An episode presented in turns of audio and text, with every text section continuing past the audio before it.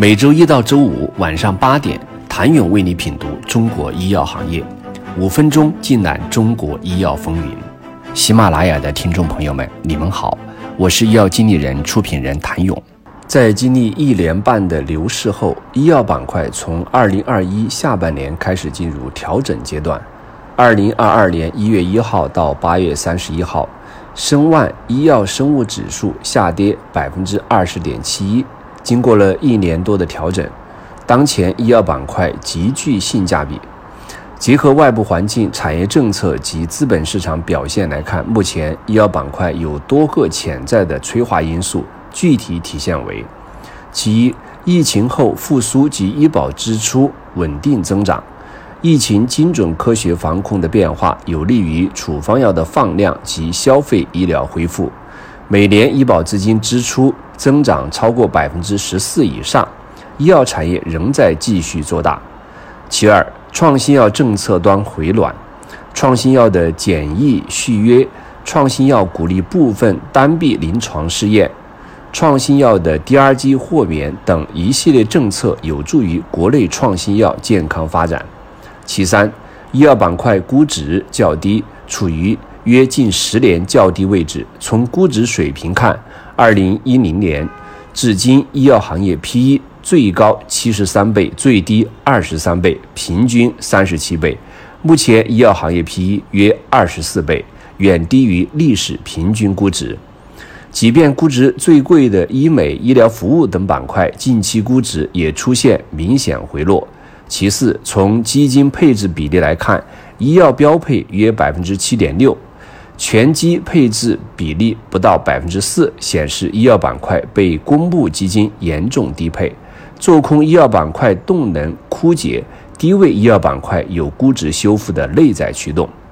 在支付端，医保资金支出恢复高增长，激发创新研发活力迹象明显。医保资金作为处方药最大的支付方，每年医保资金的收入和支出基本维持了百分之十四以上的增速，医药产业仍在持续做大。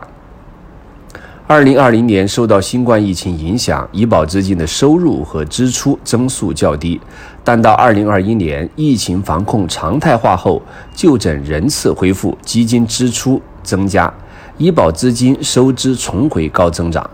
二零二一年，全国基本医疗保险基金总收入二点八七万元，同比增长百分之十五点六；全国基本医疗保险基金总支出二点四万亿，同比增长百分之十四点三。尽管有仿制药及耗材集采等政策影响，只不过在调整结构而已。医保对创新药及器械的支持力度有增无减。二零二二年六月十三号，国家医保局发布《二零二二医保药品目录调整工作方案》，细化了调整规则，企业定价策略和选择更加丰富，明确降价预期。这体现在三个方面：首先是调整范围扩大，鼓励仿制加儿童药品加罕见病用药；其次是续约规则细化，核心逻辑为谈判药对。医保基金带来的增量支出越多，降幅越大，对应的规则分别为纳入常规目录、简易续约、重新谈判。第三是非独家药品竞价核心逻辑为非独家、非集采药品通过竞价的方式来形成价格。二零二一年九月十号，国家医保局发布关于适应国家医保谈判常态化、持续做好谈判药品落地工作的通知。明确了医保支持创新的论调，提出科学设定医保总额，对实行单独支付的谈判药品不纳入定点医疗机构总额范围；对实行 DRG 等支付方式改革的病种，要及时根据谈判药品实际使用情况，合理调整该病种的权重。二零二二七月十三号，北京市医保局发布关于印发 CHS DRG 付费新药新技术除外。支持管理办法的通知，旨在发挥 DRG 引导规范医疗行为的同时，激发新药新技术创新动力。提出新药新技术可不纳入 DRG 申请范围，包括独家新药临床效果提升较大。对 DRG 病组支付标准有较大影响，参保人员病例达到五十例以上的药物器械诊疗项目。